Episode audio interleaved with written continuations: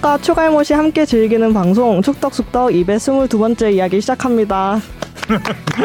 안녕하십니까 주영민입니다. 안녕하세요 박아란입니다. 안녕하세요 박진영입니다. 안녕하세요 하성룡입니다. 네 주시은 아나운서가 이번 순서까지는 건너뛰고 아, 네. 다음 주부터 아침에 만났는데 목소리를 많이 찾긴 했더라고요. 네. 예. 다행이네요. 박아란의 3주 천하가 돼가고 있네. 이런 경우가 있었는지 모르겠어요. 이- 인턴 PD가 3주째 예. 어, 주시은 아나운서가 위협을 느낄지 모르겠지만 인생은 타이밍이란 말이 다시 떠올랐네요. 자 지난 한 주는 축구 소식이 굉장히 많았습니다. 어, 정말 이제, 바빴죠. 예, 여자 월드컵 출정식이 있었고요. 그 다음에 이강인 선수의 이적 소식. 드디어 드디어. 드디어 김민재도 뭐 거의 확실시되고 있고 조규성 선수도 갔고 맞아요. 그렇죠. 어우 진짜 한국 선수들이 이적 시장을 완전 막 들었다 놨다 하고 있어요. 정우영 선수도 같고 어, 정우영 선수도 뭐 이종경 슈투트가르트. 돌아오고 음. 뭐 이런 있고. 그리고 또 무엇보다 K리그에서 저희가 오늘 이제 하루 미룬 게 아, K리그 주, 어, 주중 경기 때문에 정리를 하려고 미뤘는데 대박이 났습니다.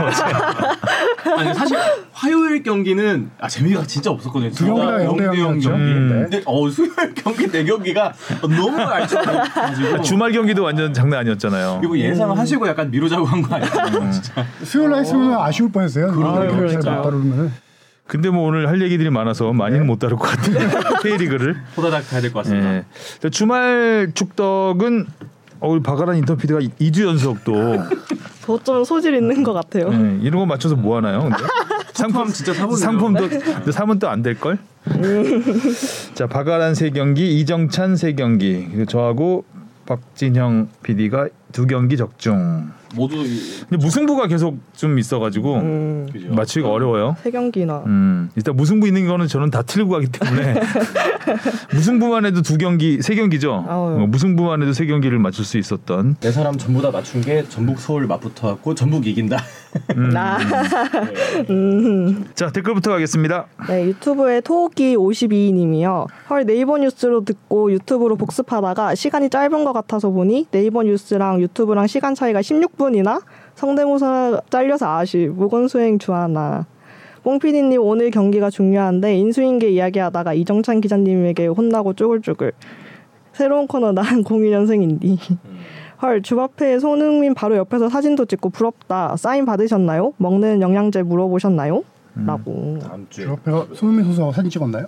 이거 아마 그건 것 같아요. 그 지난주 금요일 토요일 뭐 해갖고 여성인 풋살 때아 맞다 맞다. 이제- 맞아요. 손흥민 선수 가서 근데 주시은 아나운서 갔나요? 저도 근데 못 봤는데 오다미 씨 좀 있는 거 같고 저 배성재 아나운서 서기 서기 받고 네네 어, 서기가 질문하는 거 봤는데 우리 김영렬 기자가 어, 서기를 모르더라고요. 그, 그래가지고 그냥 여성 풋살 선수인 줄 알고 자막을 서기라고 안 달고 어. 아 약간 어떻게 보면 조금 서기 선 섭섭할 수 있는 어. 어. 다음이요. 네이버 오디오 클립에 니가 가라 내가 갈까 님께서 강원 FC의 사태는 조심스러운 게 대표이사와 미디어 신경전으로 보이는데 과연 나중에 선수가 강원에 돌아올지 그리고 또 추가로 U17 아시안컵 후기를 정확히 얘기해 주셔서 감사합니다. 외교 문제까지는 아니니 U17 월드컵 때 후회 없는 결과를 만들어 봅시다 라고. 아 근데 앞에 그 네이버 하고 유튜브랑 시간이 다른 거는 일부러 그렇게 하는 건가요? 아, 네. 그 유튜브로는 이슈 포커스만 잘라서 나가기로 아 앞부 앞달라 거 네네. 그 댓글 이런 거 빼고 네네네. 아이 유튜브, 유튜브 안 나가는 거네 이건 그러면 지금 아, 아 그렇죠. 어 잘했어 이런 거 안 나가네 아 뭐라 이제 그 뭐야 무엇이든 물어보세요. 아, 아, 네네. 거기서는 아. 조금 더 뭐 최근 이슈에 그 음. 포커스를 맞춰갖고 뭐 이렇게 바치하게 나가려고 하는 것 같더라고요. 음, 음. 앞달라기도 재밌지 않아요? 다음이요. 네, 팟빵의 하얼빈의 아, 장체. 뭐 강원 물어보는데 어. 아. 간단하게만 갈게요. 양현준 선수와 이제 김명지 대표이사와의 얘기를 하는 건데 음. 양현준 선수가 둘 다 입장은 조금씩 이해되는 부분이 있긴 한데 양현준 네. 선수 얘기하자면은 지난 겨울에 이제 오퍼가 왔었을 때 구단에서 겨울보다는 이제 그 당시에는 좀 미국 쪽이었죠. 제가 예전에 잠깐 설명했는지 아닌지 기억이 안 났는데 그 당시에 구단과 합의해서 유럽으로 오퍼가 여름에 오면은 보내주겠다라고 합의가 돼서 그 당시 최영수 감독 시절이죠. 최영수 감독도 오케이 해서 선수가 가려고 하다가 이번에 유럽에서 오퍼 들어왔는데 구단이 워낙 사정이 안 좋으니까 그 못 보내주겠다라고 한 상황이었죠. 그 상황에서 양현준 선수도 이제 양현준 선수와 김명지 대표이사 간 사이에 약간 틀어지는 일이 하나 있었어요. 그건 좀 밝히기가 좀 곤란한 부분인데 음. 한 틀어지는 부분이 있어서 서로 연락이 안 되고 하는 부분이 있었는데 그런 것들이 이제 언론을 통해서 나오고 뭐 여러 가지 이제 문제가 되다 보니까 서로 다시 만나서 대화를 해서 좋게 풀었고 구단에서는 지금 양현준 선수를 유럽에 보내주기로 그래서 셀틱에서 셀틱에서 좀 어마어마한 금액의 이적료 또 그렇죠. 했으니까요. 그래서 양현준 선수 같은 경우는 지금 구단하고는 잘 푸는 상태에서 이제 거의 셀틱에서는 셀틱 이적은 거의 확정적인 걸로 보여주고요. 이번 여름 이번 여름이요. 네. 그래서 양현준 선수 같은 경우는 지금 셀틱이 preseason을 오늘이 13일이죠. 오늘부터 시작해요. 셀틱이. 오. 셀틱이 오늘 프리시즌 경기를 저기 박지수 선수의 팀 포르티모넨세와 두 번 정도 이렇게 이번 주에 하는 걸로 나와 있는데 프리시즌 시작하다 보니까 빨리 합류를 원하고 있어요. 음. 그래서 지금 언제쯤 이게 고별 어제 경기 고별전이 될지 좀 몇 경기 더 치르고 나갈지는 좀 지켜봐야 되지만 여름에는 셀틱 갈 게 좀 유력한 상황입니다. 음, 이기면 보내줄게 이러고 있는데 못 이기고 있는 거 아니에요? 아 골로만 보내줄게. 그러면 뭐 어. 그거는 좀 자극이 될 수 있겠네요. 자책골은 안 돼. 그래서 그 사진도 좀 화제가 됐죠. 저기 좀 화해했다고 그 김병지 대표와 그 양현준 선수의 셀카 사진. 이게 옛날에 그 심수창과 조인성 사진을 연상케 하는 요 사진이 아주 웃겼거든요. 이렇게 싸웠다가 나서 이렇게 뭔가 어색한 좀 미소가 좀 보이는 것 같기도 하면서. 아우 지금 이런 건 별로 보기 안 좋은 것 같아요. 마, 진짜 마음이 어떨지는 모르잖아요. 사진만 찍은 그렇죠. 거지. 어. 근데 좀 가식적인 느낌이 살짝 드네요. 저런 형식적인 건 별로 안 좋아하는데 아무튼 진짜 화해했길 바라고요. 양현주 선수 표정 보니까 빨리 떠나고 싶은 마음이 읽히네요. 서로 윈윈하는 결과. 음. 자 다음이요. 네, 팟빵의 하얼빈의 장첸님께서 남자 국대와는 비교되는 여자 국대인데 협회를 탓해야 할지 미디어 탓을 해야 할지 그래도 KC 선수 미디어 노출 조절하는 감독의 센스는 잘했다고 생각됨. 이번 여자 월드컵 정말 기대된다. 여름 뜨거운 그라운드에서 멋진 결과를 보였으면 한다. 화이팅이라고. 음. 뭐 뒤에 자세히 얘기할 거기 때문에 여기 KC 선수 미디어 노출 관련된 것만 제가 간략하게 설명을 하고 갈게요. 유튜브에 안 나가요? 유튜브에 안 나갑니다. 네. 좋았어. 어, 오랜만에 연스 감독입니다. 아, 윤경, 이거- 윤경이 형. 아, 좀 몰랐어요. 이경영? 어, 그걸 몰랐다가 아 이경영 씨 성대모사를 모르더라고요. 잘했어가 뭐냐고. 어, 진행시켜. 모르다가 주영민 선배가 소- 지난주에 대본에 그게 있었죠. 네네. 어, 보고 나서 물어봐서 그때 들었어요. 삼경영을 봐라. 네, 그래서 한번 유튜브에서 아, 재밌어요. 삼경영을 봐라. 네. 그 KC 선수가 역대 최연소 선수잖아요. 이 선수가 어, A 대표팀에 처음 합류해서 심지어 A 대표팀의 현재 있는 선수도 이 선수를 거의 잘 몰라요. 모르는 상황인데다가 지금 콜린레 감독이 거의 4년 가까이 이 팀을 이끌어 왔는데 이 팀에 이끌어온 주축 선수들보다 이 어린 선수에게 포커스가 가는 게 팀의 화합 융합에 위해서는 좀 좋은 영향을 끼치지는 않겠다라고 콜린베 감독이 좀 파, 미리 생각을 한 거예요. 그래서 KC 선수에 대한 미디어 요청이 엄청 많았습니다. 명단 발표할 때부터 이 선수 인터뷰를 하자 요청이 엄청 많았는데 협회에서 어, 이 선수 따로 인터뷰를 하지 않겠다고 계속 차단을 했던 게 알고 보니 콜린베 감독이 그런 걸 다 감안해서 이제 차단을 했었고 최종 명단 발표가 됐을 때 그때서야 처음으로 이제 그 KC 선수를 미디어 앞에 인터뷰를 하겠는데 그때도 콜린베 감독이 옆에 와서 다 지켜보고 어. 예. 못 봤던 장면들이죠. 예, 그래서 기존 베테랑 선수들에 대한 예우와 어린 선수가 또 인터뷰를 한번 일찍부터 하게 되면요 좀 안 좋은 효과가 있을 수 있어요 역효과가 그 선수가 약간 들들 수- 어 약간 들쓸 수가 있고 그런 거를 두 개 다 계산한 콜린베 감독의 이제 생각이었던 거죠. 자 질문 가보겠습니다. 무엇이든 물어보세요. 앙. 어, 안녕하세요. 니가 가라 내가 갈까입니다. 우선 주바피님 목소리 아프신 거 어여 캐쳐하세요. 마음이 아프네요. 맑고 고운 그 축구장 가기 전에 그 응원하던 목소리가 그립습니다. 그리고 그러면서 질문을 두 가지를 남겨주셨는데 일단 첫 번째는 K리그 라이선스도 이번에 K리그 1, K리그 2로 구분되어 있던데 굳이 구분해야만 하는 이유가 무엇 때문인지 궁금합니다. 네, 이거 좀 되게 긴 내용인데 음, 아 이거 올해부터 바뀐 규정이에요. 아 그래요? 네, K리그 1, 2로 구분하는 게요 라이선스를요. 그 무슨 라이센스예요? 이게 감독 아니면 뭐 이런 거 말씀하시죠? 어. 등록 기장이나 뭐 이런 거. K 그 서류 심사와 현장 실사를 토대로 라이선스 인증 심의를 거치는데 그 거치는 게 스포츠 시설 인사 및 행정 법무 재무 이런 거- 팀 라이센스 팀 라이센스인 거죠. 팀 라이센스를 해서 K리그에 참가할 수 있고 기본적으로 기존, 기존까지는 ACL 참가를 위한 라이센, 예. 라이센스가 좀 많았어요. ACL을 참가하려면 무조건 이 라이센스를 받아야 되거든요. 근데 지금은 이제 그거를 K리그 1과 2로 구분을 했는데 그 이유를 제가 좀 연명히 물어봤더니 예, 1과 2를 올해부터 구분하게 된 이유는 K리그 2 신규 팀 참가를 조금 아, 그 문을, 문을 열기 위해서입니다. 왜냐하면 모든 기준을 K리그 1에 맞추게 될 경우 신규 팀 창단하는데 상당한 애로가 애로사항이 좀 많거든요.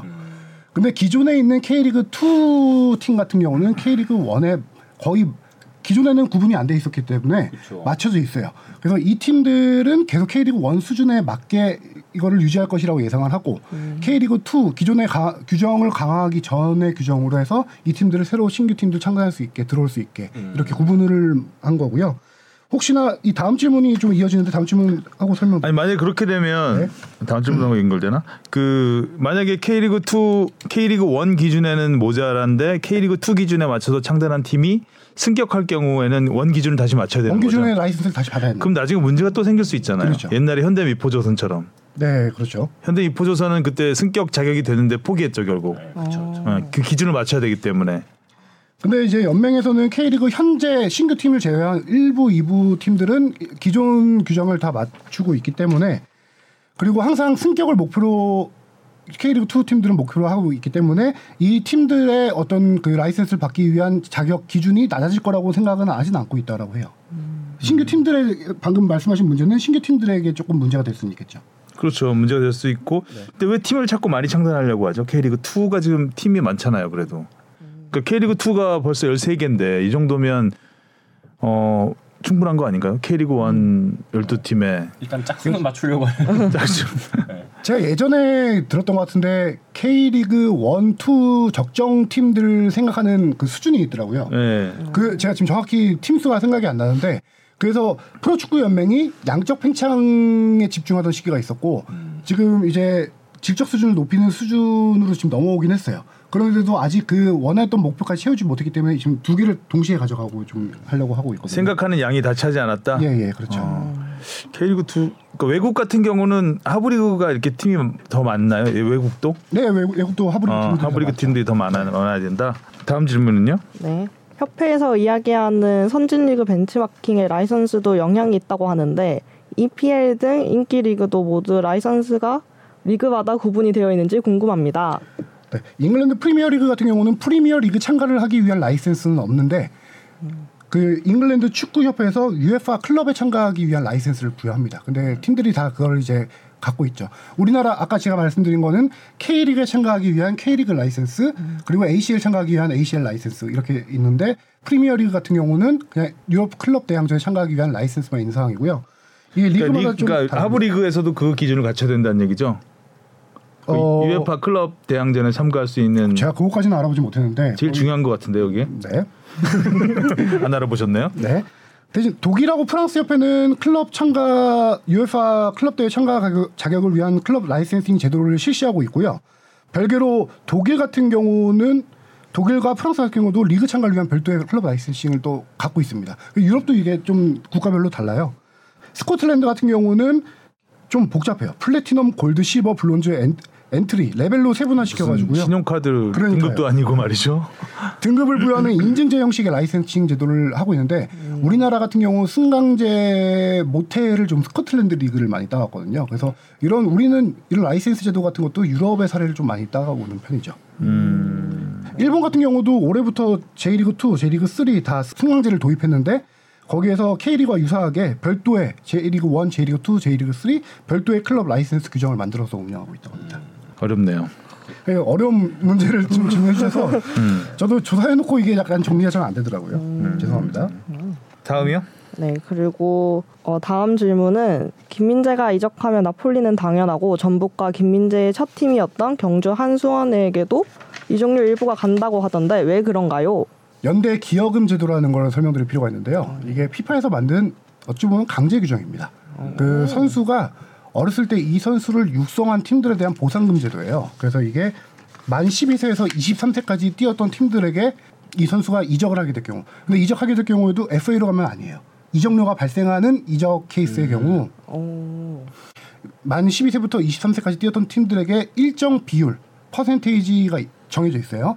거기다가 몇 년을 뛰었는지 그리고 초등학교, 중학교, 고등학교 프로팀 다 레벨에 대한 가중치를 둡니다. 가중치를 이렇게 다 복잡하게 계산을 곱하기 해서 새로 이 선수를 영입한 팀에서 그 팀들에게 기존에 있던 팀들에게 다 주게 되는 거죠. 학교에도 주나요? 학교에도 줍니다. 아. 만 12세니까 초등학교도 들어가는데 음. 초등학교 같은 경우는 만 12세면은 몇 살, 몇 학년? 6학년으로 봐야죠. 네. 그래서 뛴 횟수가 크진 않기 때문에 그렇죠. 그렇게 많은 금액까지는 아니고요. 잊을만 하면 약간 이렇게 통장에 채워져 있는 예, 그런 그래서.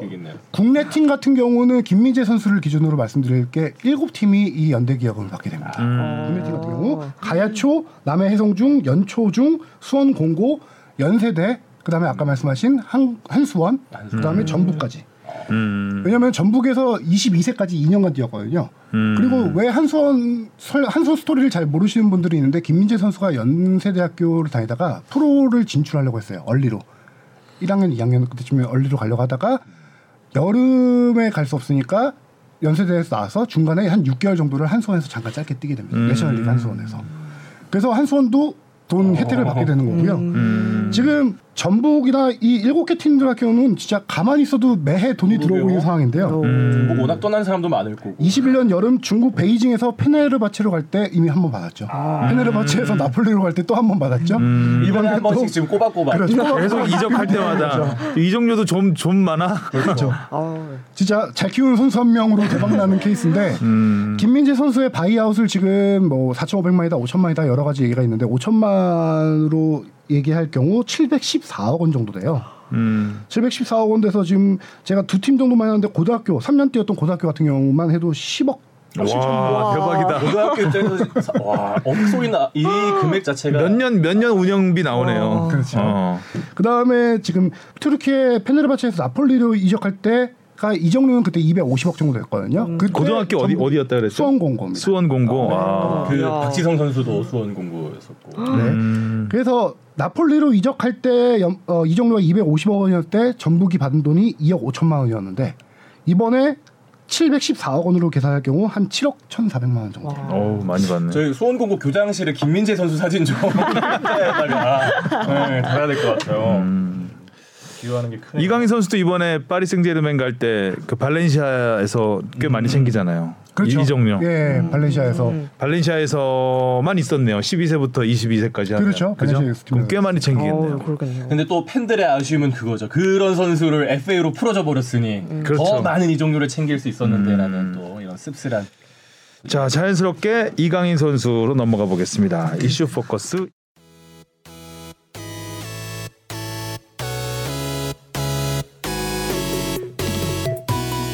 여러분은 지금 축덕 속덕을 듣고 계십니다.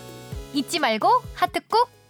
이강인 PSG 김민재 민헨 축구팬 새벽잠 다 잤다. 아 벌써 기다려집니다. 음. 새 시즌이. SBS 스포츠 채널 좀 바빠지겠죠?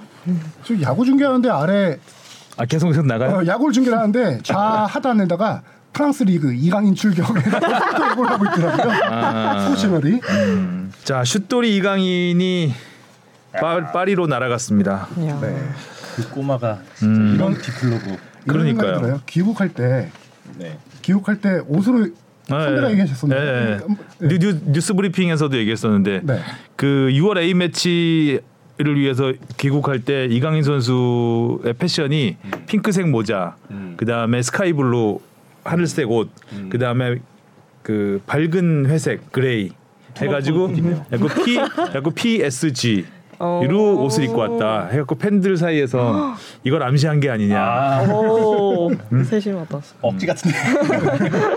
그런데 아니. 본인이 뭐 실제 어떤 의도가 있었을지 모르겠지만 근데 그게 흔히 입는 패션은 아니잖아요. 그렇죠, 그렇죠. 이강인 선수 치고는 되게 핑크색 특이한 모자를 그러니까 보니까 그 팬들이 참 디테일한 게 예전에 야. 공항 패션들을 다 본 거예요. 아. 근데 거의 이강인 선수는 검은 모자를 썼고 그렇죠. 항상 짙은색 옷을 입고 왔어요. 맞습니다. 근데 그렇게 밝게 입고 온 적이 한 번도 없었대요.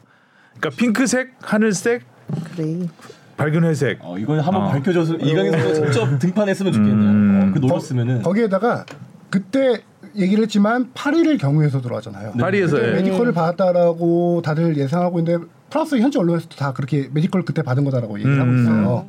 그런 거 보면 이강인 선수가 출국할 때까지 거의 한 달 넘게까지 얼마나 진짜 입이 근질근질했고 본인이 공항에서 그렇게 옷으로 약간 힌트를 의도가 있으니 모르겠지만 본인도 어깨 좀 으쓱할 거고. 아이, 그럼요. 코디 일을 본인이 하나요? 누나가 줬을 수도 있겠다. 그렇죠 누나가 해줬어요. 아 누나가 약간 재밌잖아요. 복선을 가는 거. 말은 할 수 없지만 이걸 알아보는 어, 이게 진정한 오피셜이다. 어? 어. 오. 그래서 메디컬을 받고 왔다는 확신이 또 든 게 뭐냐면요. 이강인 선수의 오피셜 나온 사진들을 제가 봤을 때 이강인 선수가 머리 스타일이 다르죠. 머리 스타일이 다른 사진이 몇 장이 있습니다. 음. 그게 그 그리고 당시에 머리 스타일이 다른 좀 더 길어요. 지금 현- 다른 official 긴 머리 사진보다 길죠. 좀 긴 머리로 찍은 official 사진인데 그거는 유니폼 앞모습만 나옵니다. 앞모습만 들고 찍은 거예요. 그거는 분명히 medical 받을 때 나중에 official 대비해서 어떻게 될지 모르니까 미리 한 장 찍어놓고 온 게 아닌가라는 생각이 들더라고요. 그리고 급하게 파리에서 모든 이적 절차가 마무리됐으니 들어와라라고 해서 급하게 출국을 했거든요. 출국을 해서 가자마자 거의 시차를 보면은 내리자마자 거의 바로 그 파리 생제르맹 가서 오피셜 찍은 그 영상들을 찍은 상황이라서 헤어스타일도 한국에서 이제 와서 좀 머리 헤어커트하고 그래서 이제 오피셜 사진이 좀 다르더라고요. 음. 이 정도는 2,200만 유로. 이 정도면 이제 주전급이라고 봐야 되겠죠.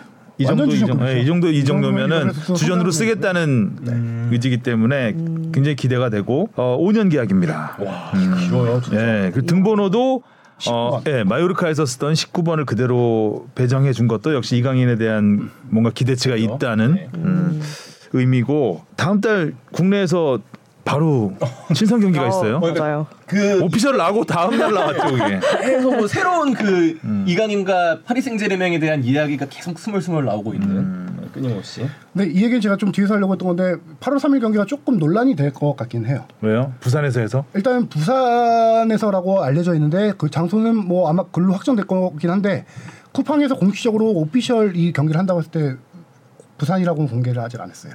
그래서 음, 공지를 썼다가 다시 좀 지웠던 네. 느낌이 아, 나. 왜냐면은 아 일단은 부산 엑스포 기원 유치를 엑스포 유치를 위해서 거기 열리는 거가 있긴 있어요. 그리고 이게 이제 전북이랑 하는 거잖아요. 전북이 다른 부산이라는 경기장에 가서 전북 팀이 하는 거가 문제가 한 가지가 있을 수가 있죠. 좀 이상하죠. 좀 달라. 이상하지. 그러게요. 음. 자 왜냐면요 도 아니고. K리그 올스타면 몰라도 그죠? 부산은 이틀 뒤에 K리그 2 경기가 있어요. 그 경기장에서. 아. 근데 그 PSG와 전북이 경기를 하면요 못 치르게 됩니다. 자, 홈 경기를 부산에서 못 치르게 됩니다. 아. 그 아시안 주경기장 이유는요 이브리그 경기는 지금 가변석으로 운영합니다.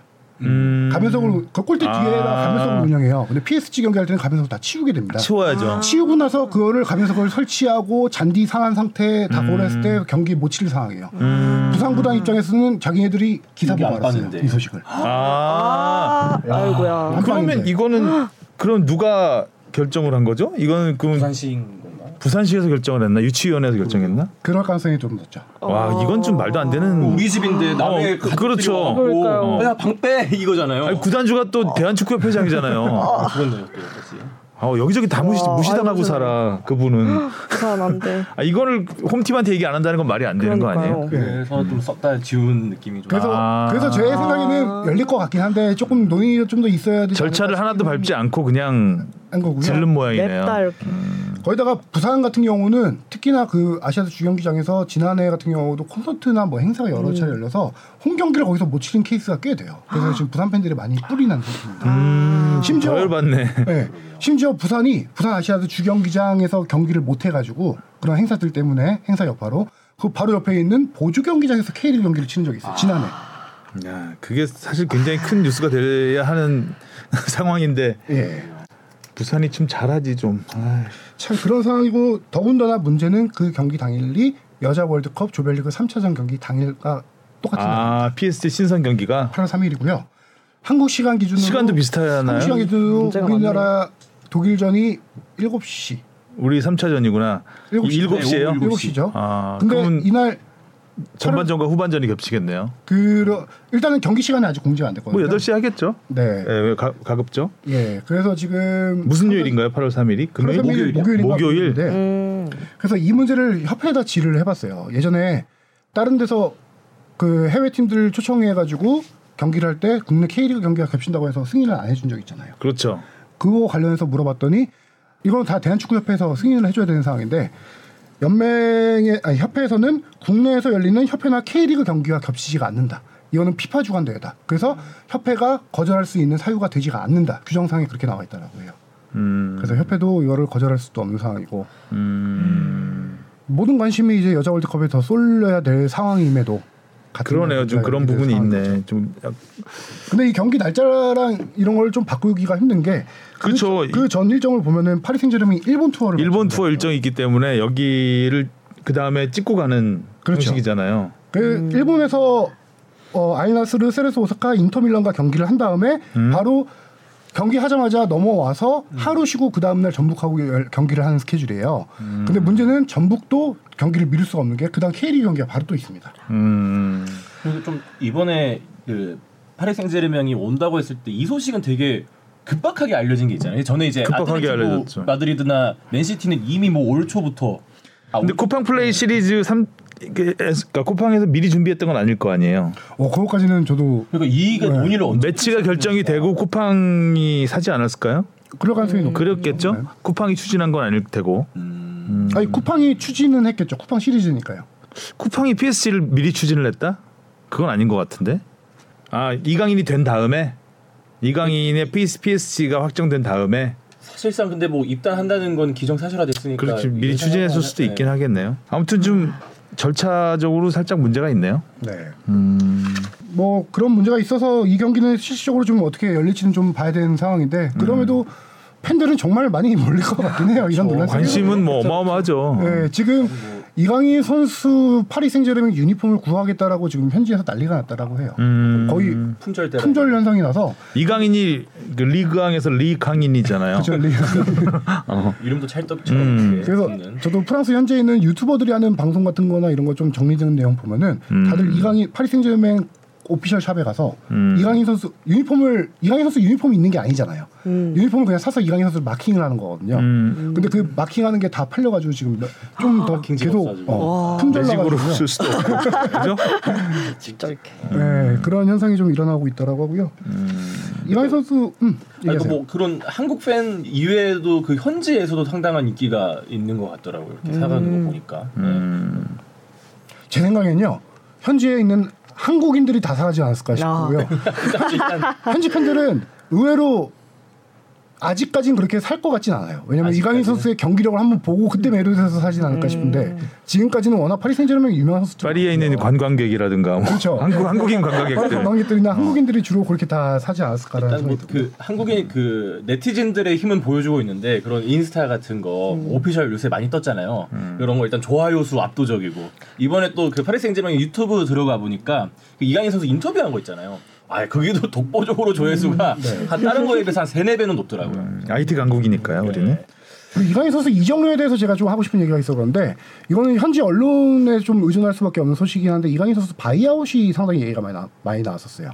1,700만 유로라는 얘기가 있고 2,200만 유로라는 얘기가 마- 있었거든요. 그게 뭐냐면은 저도 왜 자꾸 이렇게 가격 차이가 날까 생각했는데 현지 언론에 나온 거 보니까 본인한테 돌아가는 것 때문에 그런 거 아니에요? 아니 그런 것보다 이강인 옵션이 있었던 것 같아요. 이강인 선수가 어떤 시즌에 그 해당 시즌에 어느 경기 이상 채우면 바이아웃이 올라간다라는 규정이 있었던 것 같아요. 음, 그것 때문에 지금 뭐 2,200만 유로 파리 생제르맹이 영입한 금액이 2,200만 유로거든요. 314억 원. 예. 거기 결국 그렇게 해서 마지막 그 협상이 그런 것 때문에 조금 길어지지 않았을까라는 생각이 들더라고요. 파리 생제르맹은. 그리고 이강인 선수에게 말씀하신 대로 지금 20% sell-on 이- 이강인 선수가 가져가는 조항이 있습니다. 요거 배경 설명을 드리면은 발렌시아에서 이강인 선수가 사실상 방출되면서 마요르카는 한 푼 들이지 않고 이강인 선수를 영입합니다. 음. 그렇죠. 마요르카가 돈 벌었지. 그래서 그래서 마요르카는 이강인 선수에게 이 조항을 넣어준 거예요. 네가 다른 팀으로 이적할 때 내가 너를 공짜로 영입했으니까 이 정도 아, 20% 줄게. 줄게. 아, 윈윈이네요. 그렇죠 윈윈을 한 거죠. 음, 그래서 근데 그럼에도 이강인 선수는 마요르카에서 연봉이 그렇게 크진 않았어요. 이강인 선수도 모두 이- 차라리 그 20% 받는 거를 더 생각했을지 음, 몰라도 그럼- 20%줄 테니 연봉은 좀 조금 낮게. 받아라. 그런 게 다 계약 아마 계약 협상 과정에 괜찮네요. 거예요. 네. 그래서 기존 연봉이 7억 8억 정도였는데 음. 아니 9억이었나? 하여튼 그 정도인데 지금 이번에 7, 8, 90억 정도 네네. 되죠? 네. 대여섯 7, 8개. 어. 네. 50만 원 유로였습니다. 50만 유로 지금 제가 계산이 안 돼서 그렇게 얘기한 건데 50만 유로면 한 7억 정도 되겠네요. 네.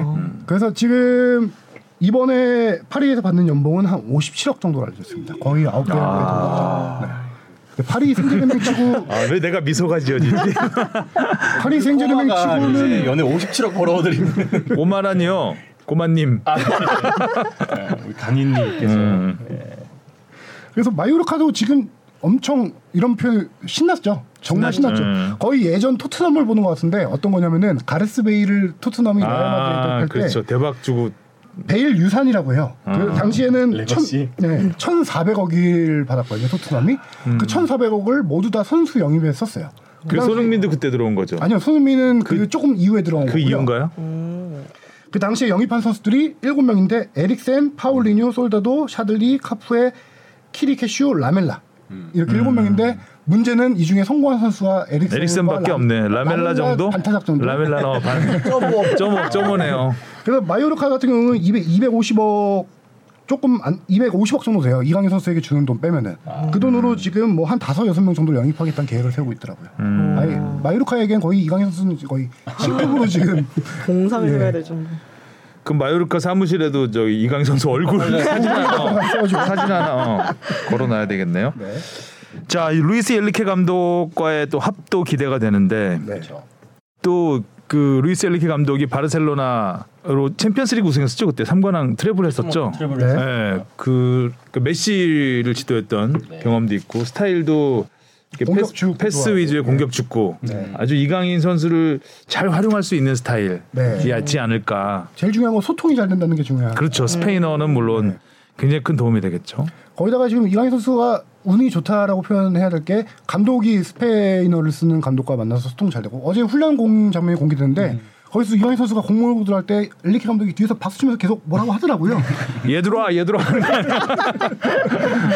고강도 어, 고강도.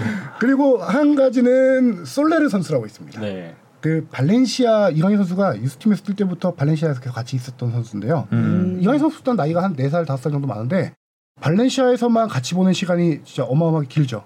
거의 한 10, 7, 8년, 10년 가까이 되는 선수인데 이 선수가 지난해 이미 PSG로 이적을 한 상태예요.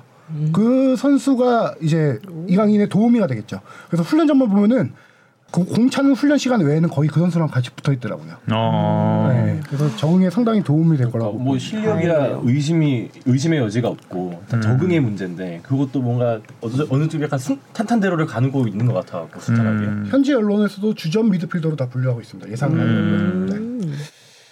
자, 파리 생제르맹의 이강인 바로 영입 다음 날 유- 뤼카 에르난데스 영입 발표가 있었는데 네. 이 뤼카 에르난데스가 바이에른 뮌헨에서 뛰는 프랑스 국가대표 수비수잖아요. 중앙 수비수. 네. 예, 이 선수가 이제 딱 빠지면서 이 자리에 이제 김민재가 딱 들어가게 되니까 김민재 official이 나올 때가 됐는데요, 곧 그죠? 김민재 선수의 이적 선결 조건이 이 선수의 이적이었습니다. 그러니까요. 네, 에르난데스 그러니까. 이강인 선수의 발표는 루, 그 엘리케 감독 발표가 선결이었다면 이건 이제 에르난데스가 이적이 선결이었다. 네. 간지 꽤 됐어요 뤼카 선수가. 근데 이제 왜 안 나오고 있는지 빨리 좀 기다려지고 있는 건데. 음, 곧 나오겠죠. 이제 김민재가 아직 안 갔죠. 김민재 선수 같은 경우는 정말 이례적인 medical test를 받았죠. 아, 일로 와. 일로 와, 들어와. 한국으로 들어와. 네. 제가 좀 옆으로 다른 사이드로 들었는데 뮌헨 측에서 먼저 이렇게 구단 의료 스태프를 보낸 걸로 알고 있는 케이스가 좀 있는데 그런 건 아니고요. 아 그래요. 김민재 선수 측에서 요청한 걸로 알고 있습니다. 그러니까 요청했다고 알고 있는데 나는. 아니 처음에는 그렇게 아, 뮌헨 측에서 그렇게 했다라고도 그쵸, 나있는데 많이 배려해서 이제 이 어, 내용들이 보도가 나오면서 이제 알려져. 음. 저도 그렇게 기사를 썼었고 어, 김민재 선수가 어 그러니까 퇴소할 시점에 보니까 거기까지 갔다가 일본 투어 가고 official 찍고 퇴소한 상태에서 지금 3주 이상의 3주 이상 동안 다른 근육을 썼어요. 축구 근육이 아닌 다른 근육을 쓴 상태에서 군, 군인 훈련 근육. 훈련 근육을 군인, 썼죠. 어, 유격 근육을 썼죠. 예. 어. 그 몸 상태가 지금 완전 다운돼 있는 상태에서 지금 장거리 비행을 가서 medical 찍고 다시 장거리 비행을 타고 일본 투어까지 가고 할 걸 생각해 보니까 몸이 너무 망가질 것 같은 거예요. 그래서 김민재 선수 알아보 측에서 요- 요청을 했고 구단에다가 우리 좀 이렇게 퇴소하자마자 한국에서 할 수 있겠냐 했고 구단에서 승쾌히 그걸 허락해줬다. 음. 승낙해줬다. 승쾌히가 아니라 흔쾌히. 내가 살짝 살짝 넘어가려고 했는데 예. 흔쾌히 자수를 하네요. 합쳐서 승쾌히로. 네. 저 워낙 뭐 바쁜 시즌을 보냈으니까요. 뭐 나폴리 가서도 워낙 많은 경기 뛰고 원정도 뛰고. 그 유럽이 아닌 이 먼 아시아까지 와서 그 바이에른 뮌헨이라는 big club의 의료팀들이 와서 medical test하는 경우는 저는 거의 처음 보고요. 음. 유럽 안에서는 어쩔 수 없는 경우가 가끔 유럽 안에서는 좀 있을 수가 있어요. 음, 거기서야 뭐 이동이 편리하니까. 그 특히 미넨 같은 경우는 미넨 지정병원이 있거든요. 거기서 음. 딱 가서 선수들이 하는 게 하고 오피셜 찍고 하는 게 그다 수순인데 김민재 선수는 지금 이렇게 됐고 지금 계속 김민재 선수 같은 경우는 어 출국이 늦어 아직 한국에 있습니다. 음. 제 생각에 다음 주 정도에 출국을 할 것 같은데 미넨으로 미넨으로 갈 것 같습니다. 미넨도 일본 투어가 있잖아요. 일본 투어가 있는데 거기 바로 합류한다는 얘기도 있던데. 어? 제가 알기로는 미- 독일로 돌아 독일로 가서 음. 거기서 이제 사인을 하고 오피셜까지 발표가 그때쯤 날 것 같습니다. 음. 지금 사인 안 한 상태이기 때문에 오피셜 발표는 나진 않고요. 하긴 한국에 있으니까 뭔가 네. 좀 영상이라도 내보내 어, 내보내고 해야 되는데 사진도 찍고 해야 되는데 한국에서는 쉽지가 않으니까 아니 만약에 홍보팀도 오라 그러지 왜? 아니 저도 저도 그 생각했는데 그렇게까지는 안 하는 것 같고 사진 작가 어, 느낌에. 홍보팀 와서 일본으로 간다라는 얘기가 많은데 일본으로 가게 되면 일본에서 오피셜 발표가 나는 거예요. 굳이 일본에서 할 거면 한국에서 하지. 음. 일본에서 할까라는 생각이 들고요. 아, 일본에서는 안 하겠죠. 한국에서 하면 그렇죠. 하겠죠. 예, 그리고 뭐 지금- 기자회견도 한번 하고 네. 이러면 자연스럽게 한국에서 하는 것도 괜찮지 않을까. 그리고 이제 일본 투어로 넘어가면 되니까. 네. 네. 그래서 김민재 선수 오피셜을 다들 기다리시는 분들은 김민재 선수가 출국하는 게 언제쯤 좀 봐야 되는데 제가 알기로는 지금 다음 주 초 정도로 좀 알고 다음 주 있고요. 초에? 네. 거기서 가서 하자마자 또 바로 또 근데 일본 투어를 가야 되기 때문에 상당히 피곤한 스케줄이 될 거예요. 근데 김민재 선수가 지금 오피셜만 확정되면은 그때 이제 나올 기사들이긴 하지만 음. 이정료 5천만 유로 한국 선수 손흥민 선수를 넘어 역대 1위가 됩니다. 그리고 이정료 1,200만 유로로 지금 추정되고 있는데 이거 역시 손- 이정료? 아니 아니 아니 연봉. 연봉? 네네. 음. 아 오늘 좀 많네요. 이건 넘어갈 수가 없었어. 이정료뿐만 아니라 연봉까지도 손흥민 선수를 넘어서 지금 다 1위로 올라서게 될 것같습니다 참 아, 아시아 1위 도 되는 거 아닌가요? 사실? 아시아 공지에 몰리고 있구나 지금 네가. 지금 아시아 1위가 현재 누군데요? 아, 이거 그거- 아, 그러니까 이정료가 아, 이 당연하죠. 이 정도는 당연한 거고. 음, 연봉도- 이 정도는 당연하지. 어, 연봉도 지금 손흥민이 손흥민 선수가 아시아 1위 일위였으니까. 아닌가요? 아, 네. 그런 걸 왜 질문해요? 아, 그러게 왜 질문했을까요?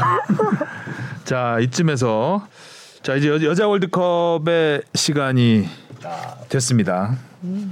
국내에서 이제 IT와 마지막 평가전을 갖고 마지막은 아, 아, 국내에서는 마지막이고 한번 더 하죠 현지에서. 16일 날 네덜란드와 평가전을 하는데요. 오, 이거는- 비공개입니다. 네. 그거는 공식적으로 피파 A 매치에 안 들어가는 경기입니다. 음, 아 그래요? 네. 그냥 말 그대로 연습 경기. 말 그대로 연습 경기. 그럼 뭐 쿼터로 할 수도 있고 그러겠네요. 그렇죠. 네. 음, 선수 교체 제한도 아, 없고 비공식 경기 그런 식으로? 네. 그래서 지금 결과도 공개를 안 할 가능성이 높다고. 아 결과까지도 네. 사실 결과를 뭐 따지는 게 의미가 없을 수도 있으니까. 그렇죠. 굳이 약간 컨디션 조절 느낌이 강한 알면 또 가슴 아플 수도 있고.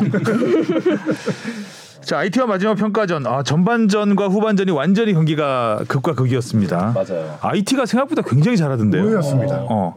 물론 이제 약간 촌놈 마라톤 하듯이 전반에 쏟아 부어가지고 후반에는 거의 뛰지를 못하더라고요. 반면에 우리는 이제 고강도의 효과가 후반에 발휘되는 그런 모습이었고 사실 근데 전반전만 봤을 때는 어왜 저러지라는 생각이 들 정도로 너무나 모든 면에서 IT한테 밀렸어요. 콜린베 감독의 멘트를 주목해야 되는데 경기 전날 기자회견에서 지금 방금 하시- 말씀하신 게 나왔는데 IT는 콜롬비아와 확실히 다른 스타일의 축구를 구사하거든요. 근데 가장 콜롬비아예요. 이유가 가장 왜? 음. 콜롬비아라고 했지만 아니, 다른 스타일이지만 가장 콜롬비아라고 여긴 게 콜롬비아 스타일 콜롬비아의 콜린 벨 감독 말로는 스피드가 빨라서 뒷공간 침투하는 선수들이 많대요. 콜롬비아에. 콜롬비아에. 어, 이, 아이티가 딱 그랬잖아요. 아이티가 축구하는 스타일은 다른데 그런 선- 유형의 선수들이 많다는 거예요. 아이티. 음. 그래서 콜린 벨 감독은 나는 이 경기 결과가 크게 중요하지 않다. 음. 우리가 과연 그 스피드 빠른 선수들의 뒷공간 침투를 막을 수 있는지 거기서 약점을 얼마나 드러내는지 그 약점을 보고 우리가 얼마나 보완할 수 있는지를 이 경기에서 보고 싶다라고 했는데 전반에 딱 그 모습이 드러나는 거죠. 굉장히 많이 보완해야 되겠다. 진짜 네. 한골 먹은 게 다행일 정도로 네. 그쵸. 한세 번 네 번 정도 굉장히 위험한 상황이 있었잖아요. 거의 그 선제골 장면도 후반에서 후방에서 그냥 날라 네. 공을 그러니까, 뒷공간 네. 침투해서 빠른 스피드와. 개인기가 뭐 아주 네. 좋던데요 선수들이. 네. 그래서 저도 이 부분을 좀 높이 평가하고 싶은 부분이 전반에 정말 그렇게 고전을 했는데 실점 이후에 그 콜린메 감독이 전술 변화를 주죠. 그쵸. 전술 변화를 이제 쓰리백에서 포백으로 바꾸고 음. 거기서 오른쪽 윙백에 있던 추요주 선수를 약간 중앙으로 해서 상대 선수를 거의 맨투맨식으로 주요 선수를 맡기거든요. 그 전술 변화를 하면서 조금 경기 흐름을 되찾아온 맞아. 한 전반 한 중반부부터는 좀 이렇게 자기 페이스를 좀 찾은 느낌이 들었어요. 그렇죠. 음. 감독이 본인이 오랫동안 준비해온 전술을 이렇게 좀 바꾸 금방 바꾸기는 쉽지 않은데 결단력을 저는 상당히 높게 평가합니다. 그래서 원래 그 추효주 선수가 그 전반 초반까지는 되게 좀 고생 많이 했거든요. 그, 그 오른쪽 제일 처음에 윙백에 섰다가 하면서 그 약간 뭐 뒷공간 스피드에 좀 많이 밀리는 모습 보였는데 오히려 중원에서 1대1 마크를 시키니까 조금 더 자기 옷에 맞는 스타일을 좀 더 보여줬던 것 같기도 해요. 음. 장슬기의 골은 정말 예술이었죠. 음. 그럼 인생골이죠, 그죠? 아, 원더골. 그렇죠. 장슬기 선수 그 설명해 주세요. 아니 그뭐 진짜 아 저 개인적으로 또 되게 장세기 선수 되게 좋아하는 사람으로서 와골 터졌는데 사실 그 뭔가 그뭐 대포할 슛이라고 하기에는 좀 모호하고 궤적이 스피드는 좀 느렸죠. 네, 네. 근데 뭔가 오 갈까 갈까 들어가나 들어가나 차면서 그런 생각이 들었다가 진짜 절묘하게 그 구석을 정확하게 찔러버린 아 또 세계적으로도 많이 회자가 된 그러니까 그 골보다. 세레머니가 더 화제가 됐어요. 그거를 좀 설명해 달라는 건데 딴 거 설명하고. 그러니까 그 원래 말길 잘 못 알아듣잖아. 그 장슬기 선수가 골 넣고 나서 본인도 놀랐는지 음. 막 이게 밝게 웃으면서 이게 손으로 음. 입을 가린 그 세리머니라고 해야 될까요? 아. 그런 리액션을 했는데 이게 해외 그런 막 축구 커뮤니티나 사이트 같은 거 아, 있잖아요. 그래요? 화제가 됐어요. 네, 그게 또딱 올렸더니 막 조회수랑 아, 그런 조회수가 폭발을 해가지고 그렇죠. 선수가 골 넣으면 막 환호하고 아. 막 날뛰고 이래야 되는데 나 봤냐 이래야 어. 되는데 어 이렇게 이게 들어갔네? 귀여웠죠. 그래서 뭐 가- 세상에서 가장 수줍은 세리머니다 뭐 이런 또 댓글이 달리는 정말 장슬기 선수는 콜린 베로에서 중요한 역할을 해줘야 될 선수고요. 이 선수는 멀티플레이어예요, 정말. 측면, 위아래, 중앙까지 다 볼 수 있는 선수거든요. 이 선수 A 매치 그 약간 수비의 집- 수비 선수임에도 A 매치 90경기에서 13골을 넣었어요. 득점력이 상당히 있는 선수고 이런 중거리 포 한 방 정말 월드컵에서 터지면은 저 분위기를 완전히 바꿔버릴 수 있죠. 음, 이 그렇죠. 경기에서도 장슬기 선수한테 되게 좀 공격적인 역할을 많이 맡겼다고 생각이 들었어요. 그 이 골 장면 이외에도 슈팅을 때리거나 크로스를 올려주는 장면도 되게 많았고 그래서 그 장슬기 선수가 위에 올라가니까 조- 오히려 조소현 선수가 좀 뒤를 받치는 네. 그 왼쪽에서의 그 라인의 합이 되게 좋더라고요. 그런 또 대한민국의 공- 이 여자 축구의 공격 핵심 축이 이 왼쪽 라인이지 않을까 그런 거 좀 더 살필 수 있었습니다. 저는 IT 경기 보면서 또 한 건 느낀 거는 우리나라는 이선 공격이 잘 풀려야 이번 월드컵에서 좀 성공할 수 있겠다라는 생각이 들었던 게 뭐냐면은 우리나라 최전방 공격수를 보면은 지금 손아연, 그 다음에 최유리, 강채림, 박은선, 그 다음에 K KC 페어 선수. 이렇게 공격수를 지금 상당히 많이 뒀는데 지금 이날 IT전 같은 경우만 해도 최유리 선수와 손아연 선수를 넣었는데 이 두 선수의 강점은 손아연 선수 같은 경우는 여자 대표팀 최고의 체력 왕입니다. 진짜 이 경기도 미친 듯이 뛰더라고요. 예. 진짜 거의 수비 진영까지 엄청나게 뛰어다니면서 콜린베 감독이 가장 강조하는 게 전방 압박이거든요. 전방 압박을 일선에서 제일 많이 해주는 선수. 오히려 골보다 그런 역할을 더 많이 해주는 최전방 공격수 역할을 손아연 선수가 하고 있고요. 이 선수가 체력이 어느 정도냐면은 지난 4월달에 소집했을 때 삑삑이 공포의 삑삑이 있잖아요. 그거를 1등 했는데 나머지 선수들이 지켜보면서 박수 주면서 환호할 정도로 저게 돼? 저게 돼? 오래 뛰는 그러니까 예, 선수들이 지쳐가지고 한참 쉬다가 이제 체력 되찾아서 일어나서 응원할 정도까지 뛰는 거예요. 그래서 이 선수가 그날 셔틀런에서 20.15km를 뛰었다고 해요. 와 20km 뛰었다고요? 와, 그뭐 마라톤 그냥 하프 마라톤. 네, 그 정도로 삑삑이로 뛰 20km 뛰었다는 건 와. 대단하네. 높은 그 빠른 스피드로. 음. 근데 저도 이, 이 경기에서 좀 그 감명 받았던 장면이 한 후반 25분쯤에 있었는데 그 손화연 선수가 이제 다른 선수들과 패스 주고받으면서 공격 찬스까지 만들었어요. 근데 그 이후에 볼이 뺏기니까 진짜 하프라인까지 내려가서 뛰어. 바로 어, 네. 근데 그것도 전속력으로. 음. 근데 사실 그 날씨도 되게 덥잖아요. 엄청 더웠죠 또 그날. 후반 25분에 이렇게 full speed로 음. 이렇게 수비 가담을 하는 거 보니까 음. 아 진짜 적극성이랑 체력이 남다르다.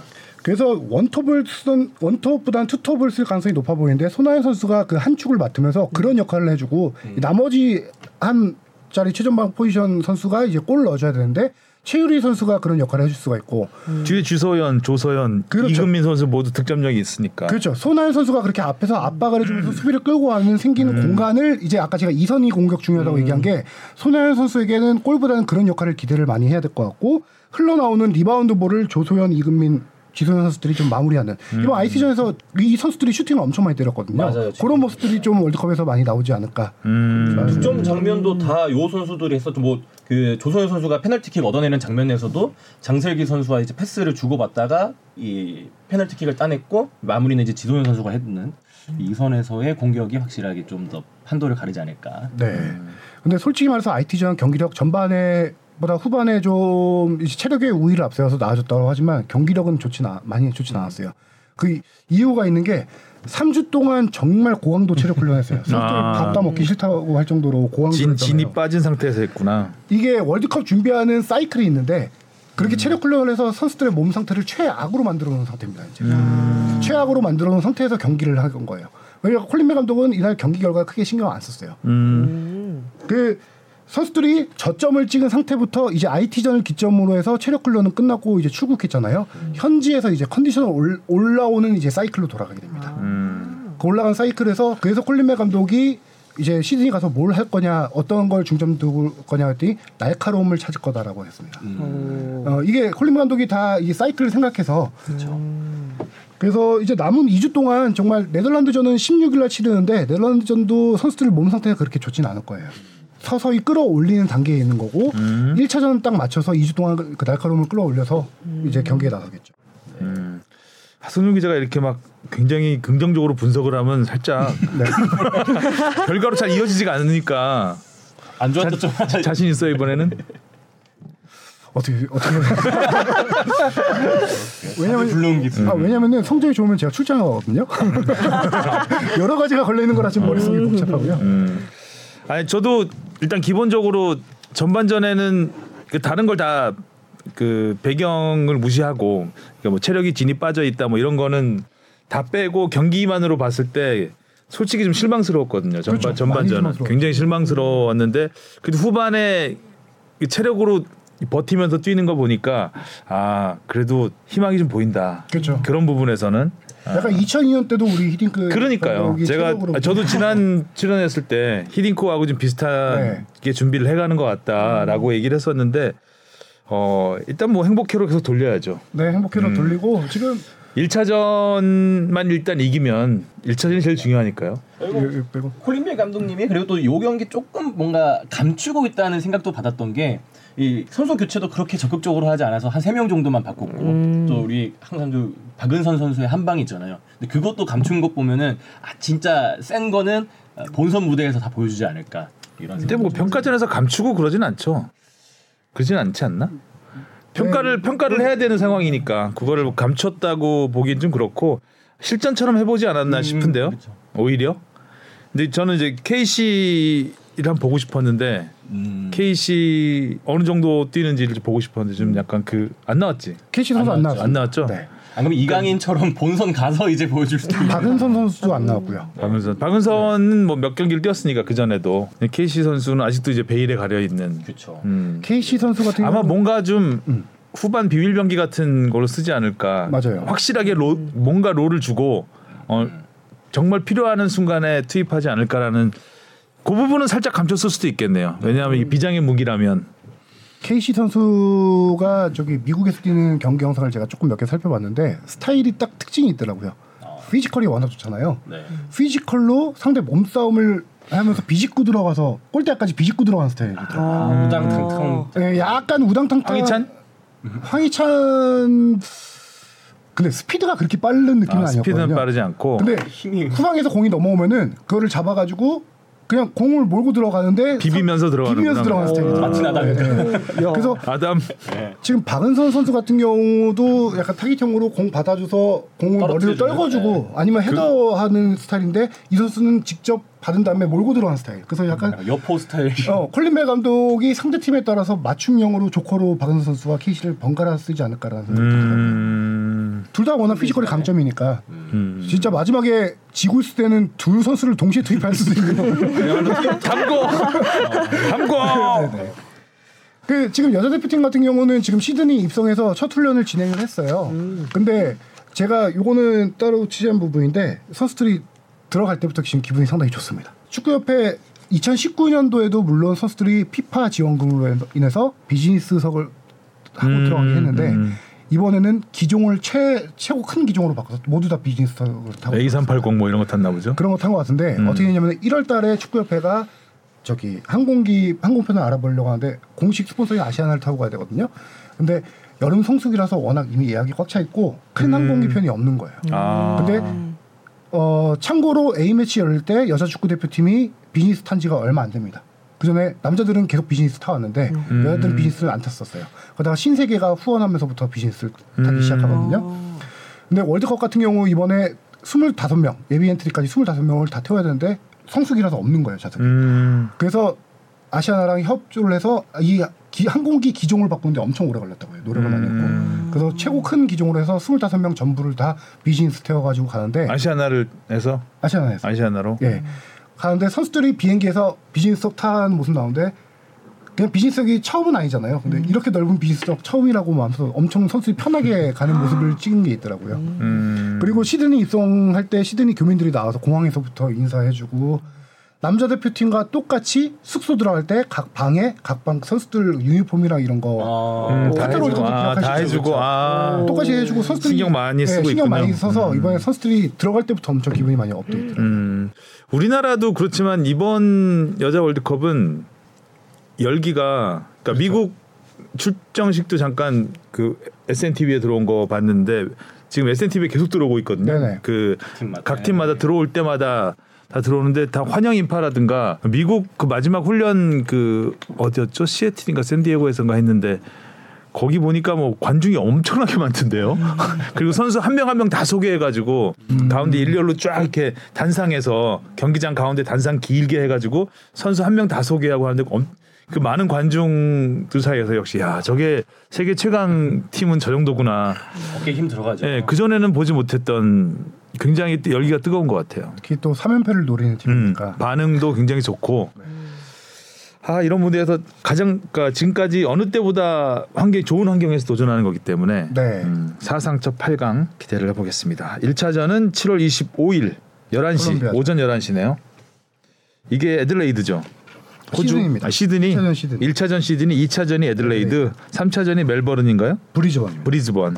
음. 자, 콜롬비아, 모로코, 독일 상대로 16강. 16강 가면 혹시 뭐 대충 어느 팀 만나는지는 16강 윤곽은 가면 나오나요? 네, 이게 32개 팀으로 되면서 이미 16강 대진을 1, 2위 니- 있고요. 예. 1, 2위. 예. 그 크로스로 체크를 되는데 그 조의 1, 2위 유력한 팀이 브라질과 프랑스입니다. 아, 상대죠. 16강. 조별리그를 일단 즐기고요. 2019년 월드컵 때 우리가 아니죠, 아니죠. 15년. 15년도에 16강 갔을 때. 네네. 그때 16강에서 프랑스에 3대 0으로 졌던. 그렇죠. 예, 맞아요. 그리고 2019년도에는 조별리그에서 만나서 또 4대 0으로 졌었나? 프랑스는 프랑스는 좀 계속 거의 미국급이잖아요. 그렇죠. 프랑스, 음. 프랑스 여자 축구 리그만 따지면 프랑스가 거의 최고로 치지 않나요? 네. 예. 그래서 이번에 또 혹시나 16강 갔는데 프랑스를 만나지 않을까라는 생각도 아, 들긴 하더라고요. 차라리 브라질을 만나는 게 다 우승 후보네요. 네. 어쨌든 열심히 하고 과정이 중요하니까요. 자 일단 K리그로 가보겠습니다. 그리고 이변 최다 관중 최다 골 화끈했던 수요일 밤 K리그 화근했던 어? 화끈해 아 화끈해 나는 또 화끈했던이라고 읽었네 이걸 또 화끈했던 타가 화근이었네요. 화요일 날 근무했던 오늘 오늘 관대 관대하시네요. 아니 그 관대야 이게 화근이네요 진짜 아, 모르겠다면은 예. 주시은 아나운서가 없는 게 화근이네 아, 아, 원래 오타 좀 잠잠했었는데. 음, 주신 아나운서 가만두지 않았을 텐데요. 지금 어제 그 서울이 7대 1로 이겨가지고 이야. 들떠 있어요. 아, 라이브로 못 본 게 한입니다, 진짜. 어제는 뭐 서울 경기는 좀 이따 얘기를 하고 인, 인천이 울산을 잡은 게 뭐 굉장했죠. 그렇죠. 예상치도 그것도 그것도 울산에서 그쵸 홈에서 아, 절대 안방에서 질 것 같지 않는 그 울산이었는데 심지어 이 경기에서도 그 후반 막판에 동점골로 아담이 예, 이거 뭐 또 울산이 울산 하겠구나라는 수승이었거든요. 극장골의 행연이었죠. 맞아요, 맞아요. 이 경기에서 인천이 완벽한 수비 전술로 이긴 경기입니다. 아, 음. 수비로 수비로 승리를 거둔. 네. 뭐 물론 골로 이렇게 는 것도 있지만 인천이 정말 최전방 공격수 한명 빼고 두 줄로 세워가지고 아예 전반부터? 수비 진영에서- 전반부터 아. 아, 후반부터 내려섰던 아, 그래서 아예 두 줄로 그냥 내려서서 어 울산이 공격할 때는 최전방 공격수 천성훈 선수가 조금 살짝 있고 아예 진짜로 벽을 천 것처럼 두 줄로 이렇게 다섯 명씩 음. 아 다섯 다섯 명 네 명. 음. 다섯 명 네 명 골키퍼 빼고 치즈만 빼고 다섯 명 네 명이 서가지고 울산이 그렇다 보니까 밀집 수비를 평소에는 중앙 공격으로 잘 풀어가는 팀인데 음. 울산이 이런 수비를 못 뚫는 팀이 아니거든요. 근데 이날 울산 공격이 안 됐어요. 홍명보 감독이 경기 후에 밝힌 이 멘트가 있는데 우리의 공격은 U자형이었다. 어, 그 말발굽 비디오 그 말발굽 형인데 이게 이 홍명보 감독이 생각하는 이 U자형이 공격이 안 된 거예요. 아이. 어, 중앙 가운데를 찔러버려야 되는데. 그렇죠. 울산은 진짜 바코 뭐 이청용부터 해가지고 중앙에서 2대1 터치 패스로 해서 들어가 짧게 짧게 들어가는 그런 플레이가 나와야 되는 팀인데 음. 이날 경기는 그냥 공을 측면으로만 뿌린 거예요. 음. 측면으로만 뿌리고 측면에서 크로스했는데 크로스도 잘 안 올라가고 그래서 울산은 한마디로 공격이 잘 안 됐던 팀인데 어떻게 또 거의 다 마틴 아담 선수 전반에 골대 한 번, 아, 후반에 아타루 선수. 아타루 선수 골대 한 번, 골대 불운까지 시달린 데다가 마틴 아담 선수가 후반에 꾸역꾸역 header골을 하나 header골 어. 맞, 맞죠? header골. 네, header골을 넣었죠. 그걸로 비기나 했던 경기였는데 마지막 정말 제르소와 에르난데스 아, 제르소의 돌파는 진짜 예술이었죠. 스피드가 정말 어, 예술이죠. 네. 그 빠른 스피드에서 골키퍼까지 제끼면서 그냥 네. 만들어줬죠 골을. 사실 뭐 제주에서 인천 왔을 때 그 기대했던 거에 비해서는 이번 그렇죠. 시즌 활약이 좀 저조했던 것 같은데 음. 어, 이번 마지막 그 에르난데스의 골을 도왔던 한 방으로 음. 모든 걸 갚지 않았나. 네. 그래서 인천은 수비로 그렇게 90분 이상 버티고 그렇게 골로 넣었다 마지막 비기기방한 경기를 그게 마지막 화끈한 역습으로 이겼던 경기고요. 인천이 울산에 정말 이긴 적이 없었어요. 2018년도에 마지막 승리를 했는데 이날 경기에서 골을 넣었던 선수가 김보섭 선수거든요. 네. 음. 근데 이날 또 5년 만에 거의 4년 10개월 만에 승리했는데 그 승리한 경기에 또 선제골을 김보섭 선수가 넣었죠. 아, 5년 만에 승리했는데 그 5년 5년, 전 5년 승리- 만에 또 선제골을 넣은 거예요? 그렇죠. 어. 이번에 또 중거리 포, 포 되게 멋있게 넣었죠. 네, 경기에서. 중거리 포 낮게 깔리게 잘 넣었죠. 울산전에 그동안 2018년 9월 이후에 5무 8패를 기록했습니다. 음. 그 14경기 만에 승리를 한 거고요. 울산의 홈 경기 리그 첫 패배를 남긴 팀이 이제 인천이 된 거죠. 올 시즌. 네. 인천은 지금 천성훈 선수가 최전방에서 잘 버텨주고 있어요. 리그 6경기에서 4골 넣고 있거든요. 근데 거기다가 지금 에르난데스가 이날 1골 1도움 에르난데스가 좀 부진했다가 터지고 있고 거기다가 무고사를 깜짝 영입했습니다. 음, 맞아요. 인천 맞아. 낭만적이었죠 진짜. 영입 영, 어, 영입 과정 official 나는 과정 보셨나요?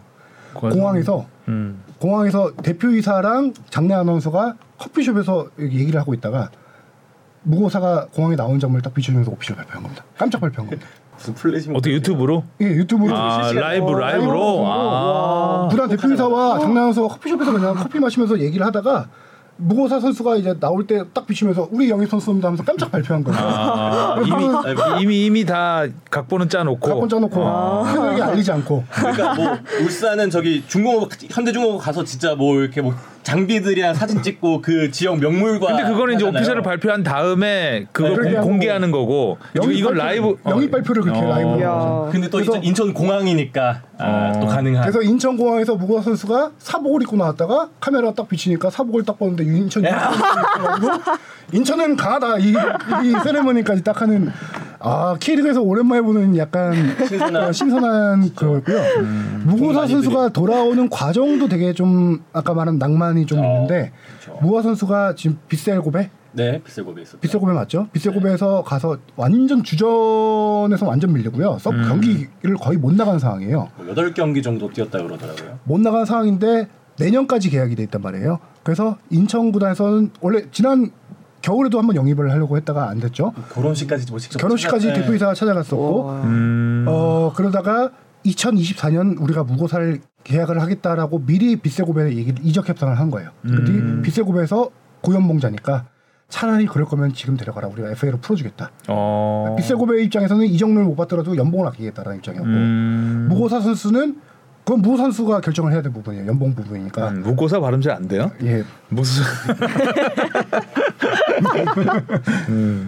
그래서 무사고 무사고로 무사고는 발음이 잘 되는데 무고사 선수가 그 자녀 연봉까지 다 포기하고 인천에 와서 온, 거, 온, 온 겁니다. 인천과 의리를 지키기 위해서 그렇게 왔고 다른 팀에서도 오퍼가 엄청 많은데 다 제치고 인천으로 온 그 친정팀과의 의리를 생각하는 구단과 그 선수와의 이 어떤 낭만이 오랜만에 좀 느껴지는 그런 음, 의리 그죠? 프로 생 프로 세계에서는 좀처럼 찾아보기 힘든 그렇죠. 그죠? 네, 돈까지 포기하고 의리도 발음이 안 좋았죠. 네. 의리? 의리 발음 내가 한 거 아니에요? 아, 제가 했는데 바로 하셔가지고. 아 아니 아니 아, 그 의리 아, 의리를 강조한 거죠 저는. 네네. 아, 좀 움츠러들게 되네요. 음, 제발 저린다고 하죠 그런 걸. 네, 맞습니다. 자 이- 인천이 울산을 잡은 반면 대전은 전북을 잡을 뻔했죠. 완전 신났는데 신났는데 마지막에 너무 맥이 빠지게. 그, 그 연막 연막탄 같이 그, 그 저기 그왜왜 터트려 가지고 이게 뿌옇게 만들어서 항상 그 장마철에 K리그에 이런 장면들이 많죠. 어. 연기가 안 날라 안 날아가죠. 공기가 무거워져. 어. 축포를 터트렸는데 바로 그게. 예, 뿌옇고 하필이면 그 드로인을 정말 잘했어요. 네. 드로인을 네. 어, 순간적으로 높이 띄워가지고 골키퍼가 아마 약간 시야가 아, 밝진 않았을 거예요. 그리고 그렇죠. 아마 좀 앞에서 수비수가 걷어줄 거라 그렇지 생각을 그런 했는데 생각도 했을 거고. 네, 좀 합이 안 맞았지만 음. 무엇보다 그 결승골 터지고 나서 너무 선수들이 약간 이런 말이 좀 정신줄 약간 놓은 것 같아요. 그렇죠. 이미 극장이었으니까 네네네. 오픈했는데 추가 시간 1분에 났으니까요. 아이고. 네. 그리고 뭐 그 전에도 뭐 골을 넣었는데 뭐 취소되고 이미 좀 흥분할 대로 흥분할 수밖에 그리고 이날 또 되게 많은 관중이 찾아왔잖아요. 그 아이브 안유진 씨가 직접 시축을 나서 갖고 누가 누가 시축을 했어요? 안유진 씨 아이브에 이것도 잘 아. 아. 시지 않을까요? 아 이브? 지락 씨. 네 아이브. 금시초문이네. 저도 그래서 음. 지금 평일인데도 2만 명이 넘는 분이 이 대전을 찾아주셨어요. 그래갖고 음. 올 시즌 대전에서는 시즌 최다 관중이 방문을 했고 평일 역대 최다 관중 2위를 기록했다 하더라고요. 어. 그러다 보니까 아무래도 이제 또 선수들도 흥분을 많은. 관중 너무 들떴어요. 아. 환경이 좀 되지 않았나? 반면에 전북은 좀 어땠나요 경기력이? 전북은 경기력이 나쁘진 않았어요. 이날 경기에서 전북 같은 경우 송민규 선수의 선제골이 주구장창 노리긴 했는데 골이 잘 안 들어간 상황이었는데 송민규 선수의 이날 피니시 능력이 너무 좋았죠. 어 좋았죠. 그거는 딱한 거의 찬스. 네. 약간 몸으로 비집고 들어와서 그 정도 차는 거는 약간 해리케인 느낌, 해리케인 보는 음. 느낌이었고 전북이 경기력이 뭐 이전 앞선 경기에 비해서는 좀 좋진 않았지만 제 말은 이제 그 감, 감, 페트레스쿠 아, 감독이 바뀐 스타일이- 다음에. 페트레스쿠 아직 감독. 성과가 잘 안 나니까 아니요 아니요 페트레스쿠 감독 오면서 약간 경기 스타일이 확실히 바뀌면서 음. 시원시원한 경기력이 됐어요. 어. 예전에 약간 전북 닭공 비슷한 느낌으로 조금씩 돌아오고 있거든요. 음. 지금 페트레스쿠 감독이 리그 세 경기에서 지금 세, 골- 세 경기 다 두 골씩 넣었고요. 어. 그 전까지는 전북이 골을 많이 못 넣었었잖아요. 음. 근데 지금 이 감독 스타일이 확실해요. 측면으로 그냥 네. 측면으로 공 쫙 한 번에 뿌려주고 측면에서 우당탕탕 올려서 들어가고 중앙으로 바로 파고 들어가고 스타일이 뭐 만들어간다는 스타일보다는 그러니까 이 송민규 선수의 골 장면도 뒤에서 그냥 바로 후방에서. 찍은 거였잖아요. 네. 네. 그래서 그런 좀 직선적이 예전 굵고 네. 예전 최강희 감독 시절 약간 비슷한 느낌이 나요. 음. 네, 그래서 그 색깔은 조금씩 나오고 있는 상황이고 공격력이 확실하게 이전보다는 좋아졌다. 음. 그래서 또 외국인 감독이 와서 골도 골도 많이 먹고 있는 거니까 그렇죠. 여하튼 2승했죠. 2승했나요? 리그 2연승 달리다가 대전하고 지금 비긴 거죠. 아. 그 전에 FA컵도 있었고요. 리그 기준으로는 2연승을 했었죠. 네. 음. 광주와 데뷔전에서 패한 다음에 2연승 후 지금 다시 무승. 음. 제주를 2대 0 꺾고 서울 2대 1로 그때 네, 꺾었었죠. 거기 네. 그리고 2위 포항은 지난 동해안 더비에서 울산한테 네. 네. 완전 경기는 완전히 압도했는데 신나게 팼는데 그쵸. 골을 못 넣었죠. 골을 못 넣었죠. 아. 그때 주민기 선수가 골 넣었었고 음. 이날 울산이 패배한 것도 그렇고 포항이 이날 제대로 된 경기력을 발휘하지 못한 건 물론 퇴장 변수도 있었지만 선수들의 체력이 두 팀이 워낙 포항 라이벌 더비를 치르고 나서 체력이 워낙 많이 아, 떨어졌더라고요. 네. 너무 많이 뛰었어요 네, 선수들이. 너무 많이 뛰었어요. 이- 진짜 이기려고. 네.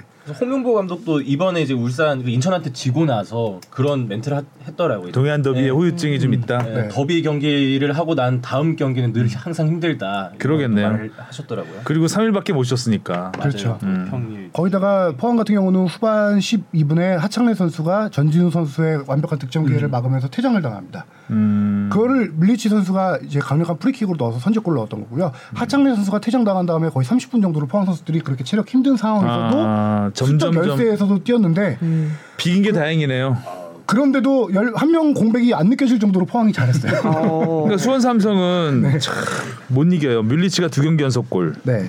네.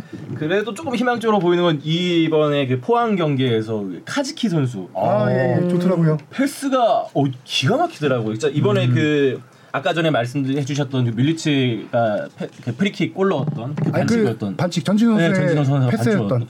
와, 그 뒤에서부터 한 방에 그 대지를 가르는 패스라 그러죠. 와, 땅볼로 쭉 깔려서 가는데 그 사이에 그 포항 선수 한 두 명을 제껴버리는 그냥 패스. 진짜 와.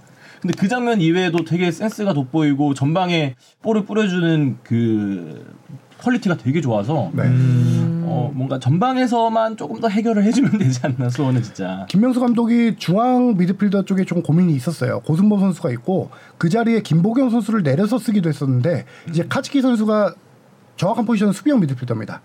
이제 고승범 선수가 앞에서 볼을 좀 운반해주는 역할을 하고 카즈키 선수는 볼을 받으면 바로바로 킬, 킬 패스를 찔러주는 스타일이거든요. 그 약간 중앙 조합이 지금 되게 맞아요. 카즈키 어. 선수가 오면서 확 좋아진 어, 수원 지금 공격진이고요. 뮬리치 선수가 지금 두 경기 연속골 터지고 있는데 이 선수의 문제는 하프타임 선수입니다. 음, 그 체력이 90분 뛸 체력이 안 돼요. 전반에만 보이는 선수구나. 그 후반에 교체로 들어오든지 음, 전반만 뛰고 나가든지. 후반이 낫겠네요 그러면. 네. 뭐또 고무열 선수도 뭐 영입했고요. 그렇죠. 고명 선수 영입했고 수원은 이제 그 김명수 감독 멘트예요. 카츠키 선수가 들어오면서 볼이 돌기 시작했다는 거거든요. 음. 본인이 이제 색깔을 조금씩 낼 건데 지금 세 경기 연속 그래도 패배가 없습니다. 최근 승리도 없고 예. 강- 승리도 없고 패배도 없고. 강원도 마찬가지일걸요? 야. 승리도 승리도 없고 패배도 없고 어. 네. 계속 승점 3점 차를 유지하면서 근데 수원 입장에서 이런 경기는 이겼어야 되는데. 그러니까 수원이 항상 득점 빈곤에 시달렸는데 그래도 최근 세 경기 네 골. 그래도 음. 득점력은 조금씩 살아나고 있는 그런 희망 회로를 또 돌려봅니다. 수원에 왜 희망 회로를 돌리고 있는지 모르겠네요. 수원 그러니까 세 경기에서 득점이 네 골이라는 건 실점도 네 골이라는 얘기잖아요. 어. 자 이제 서울 7대 2 수원 FC. 저는 수원 FC 지난 주말에 네. 어디하고 했죠? 2, 대 0으로 이기다가 2대2 2대 2로 후반에 두 골 내주면서 비겼는데 인천이랑 붙었었네요. 아 인천이었군요. 이게 이 차이가 있는 거야.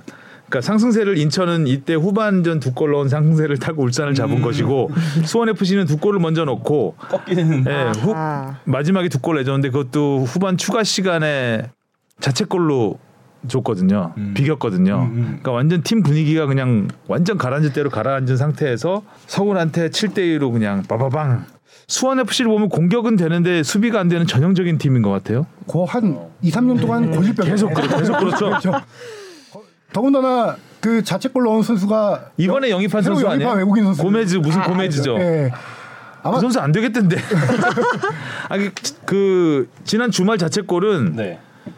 그 우리나라 예전에 98년 프랑스 월드컵 때 유상철 선수의 그 슬라이딩 슛을 어. 연상시키는 아 그래요? 예. 우리 그건 일부러 한 것 같은 느낌이 들 정도로. 근데 그 전 과정이 중요하죠. 전 과정에서 사- 정면 수비수가 어, 공을 누구 거두었어요. 누구였죠 수비수가? 그 제가 정확히 기억 안 나는데 뒤에서부터 달려오는 인천 선수에게 공을 빼앗겼죠. 그걸. 빼앗기고 전혀 따라붙지는 못했잖아요. 네, 따라붙지 못했죠. 아이고. 너무 그러니까 수비가 숭숭 뚫렸죠 그냥 네. 숭숭. 그 후유증이 굉장히 커, 컸던 것 같습니다. 7대 1로 이겨서 보니까 이승우 선수 한 골 넣었더라고요. 네, 이승 선수 아주 감각적으로 잘 넣었는데 어, 빛이 발했죠. 서울은 이날 그냥 하고 싶은 거 다 한 다 한 날이에요. 뭘 해도 되는 날이었고. 나상호 선수가 또 살아나서 네. 아 그렇죠. 득점 공동 1위죠 지금. 득점 공동일이고요. 나상호 선수가 지난주 방송에서도 한번 얘기했었나? 시즌 초반에 엄청 잘 나가다가 음. 득점 선두까지 올라다가 한참 골이 안 터지지 골이 안 이랬죠. 터지죠. 예. 두달 동안 안 나. 그두 달 동안 보니까 8경기 무득점이었어요. 음. 근데 지난 경기 전북에 2대 1로 지긴 했지만 마지막에 페널티킥으로 페널티킥 넣었는데 안골 그걸로 넣어요. 약간 물고가 터진 음. 느낌이죠. 이날 경기에서도 본인이 헛발질하고도 그거를 다시 슈팅해서 골 넣고 음. 또 오른발 중거리포 맞아요. 넣고 그래서 나상호 선수가 지금 확실하게 지금 살아나고 있고요. 지금 11골로 득점 공동 선두고 문제는 황의조 선수가 빠진 이후에 서울 고민이 컸던 게 득점력이었잖아요. 그렇죠. 최전방에 누가 책임져 주나. 폭발했잖아요 지금. 폭발했죠. 가지고. 김신진 선수 아, 두 골, 황희 또 나상호 선수 두 골. 진짜 근데 김신진 선수 야. 같은 경우에 진짜 서울 팬들한테는 진짜 너무 이쁨 받을 수밖에 없는 항상 이 그 빈 자리에 이제 뭔가 문제가 생기는 자리가 있으면 그 자리에 항상 메워줬거든요. 중앙 미드필더 뭐 측면 가리지 않고 특히 음. 예전에는 서울이 아마 코로나 때문에 진짜 뛸 선수가 없을 때는 중앙 수비수까지 맡아서 뛰었던 근데 이 선수가 이번에 어떻게 보면 자기 위치에서 또 9번을 달고 있는 선수니까 최전방에 가서 이렇게 또 멀티골까지 터뜨려져 갖고 한참 이 황희조 선수의 공백에 대한 고민이 많이 깊어가던 이 시기에 소 오랜만에 골 터지니까 그냥 뽕 PD 입 터졌네. 말문이 터졌네 말문이. 아니 전북 경기랑 좀 나눠서 넣지 왜 이렇게 한 경기 몰아야든지 근데 이날 경기에서 서울이 잘한 것도 있는데 아. 이날 수원 FC의 골키퍼 실수로 인한 골들이 너무 많았어요. 그렇죠.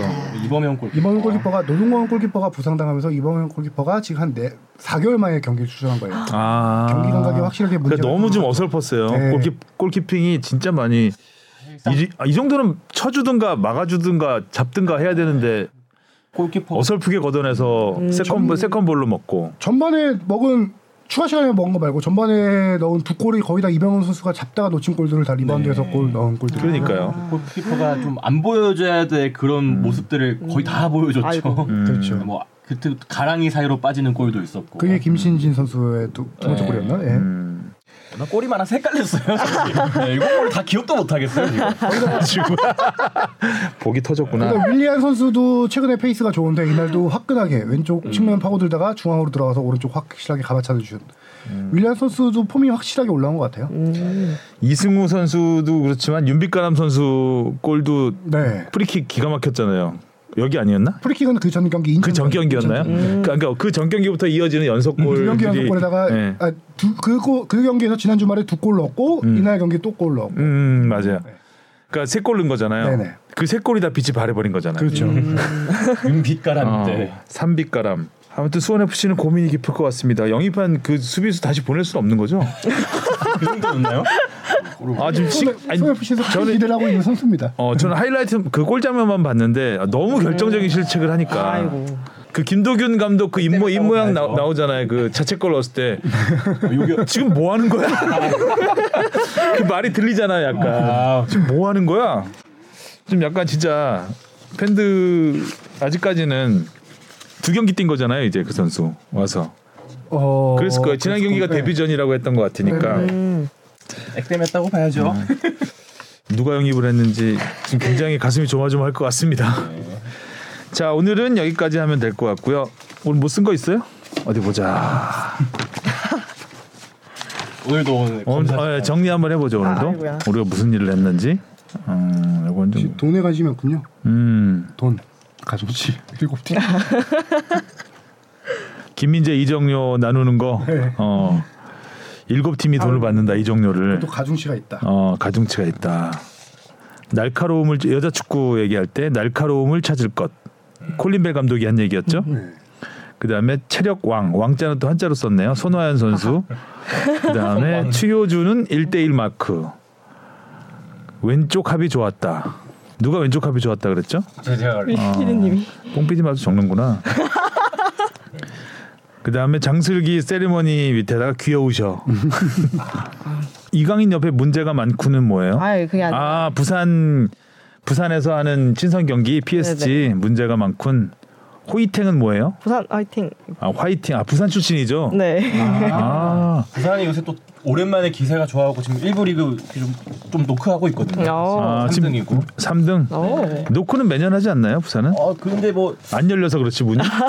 제, 작년은 그냥- 꼴등했던 걸로 기억. 아, 그래요? 네. 올해가 좀 그럼 최근에 가장 강등된 이후 제일 좋은. 음. 가장 좀 뭔가 승격을 노려볼 수 있을 법한. 음, 인천 완벽한 수비 전 수비 전술. 인천은 강하다. 의리 낭만. 인천을 응원하나요 특별히? 어 아니요. 특별히는 인천은 아니고. 무고사 세레머니를 아 무고사 세레머니. 아 그래서 팔 그리는 거구나 이게. 스트롱맨 세리머니. 음, 선생님 같으세요. 누가? 수업 필기 잘했나 이제 체크하시는 선생님 같으세요. 오늘은 좀 약하네요. 아, 학점 몇점 주나요? 이제 힘듭니다. 다시 또 와. 자 토토하고 가겠습니다. 수원 울산. 울산 또 다시 한번. 저도 저 울산, 저 울산이요. 강원 서울 서울 서울. 강원, 무승부. 광주 대구 광주 대구, 저 대구. 전 광주요. 전북 수원 FC 전북. 로페즈 더비네요. 아 로페즈 더비 전북 저 수원 FC 로페즈 골 넣어라. 오, 전 전북이요. 아까 하성룡 기자가 전북 공격 닭공으로 지금 막 변했다 그래서 다음 주 또 목골 찍어봐야 되겠다. 아. 먹고 지겠네. 포항 제주 하펠레 포항 포항 무승부. 포항이요. 인천 대전 어 재밌겠네 무구사 뛰어요 혹시? 아니 무사는 한 3주 정도 못 뛸 것 같아요. 장부상이 아. 좀 있고요. 아. 경기 감각에 문제가 있어서 아이고. 음, 한 3주 8월 달 넘어가야 좀 나오죠. 인천 대전 대전 인천 좀 무승부요? 전 인천이요. 자 오늘은 여기까지 하겠습니다. 박아란 인터 PD는 3주 동안 수고했고요. 아 아마 다음 주는 이제 네, 다음 주에는 이제 주시은 아나운서의 복귀전을 기대하겠습니다. 자 수고하셨습니다. 다음 주에 봐요. 안녕.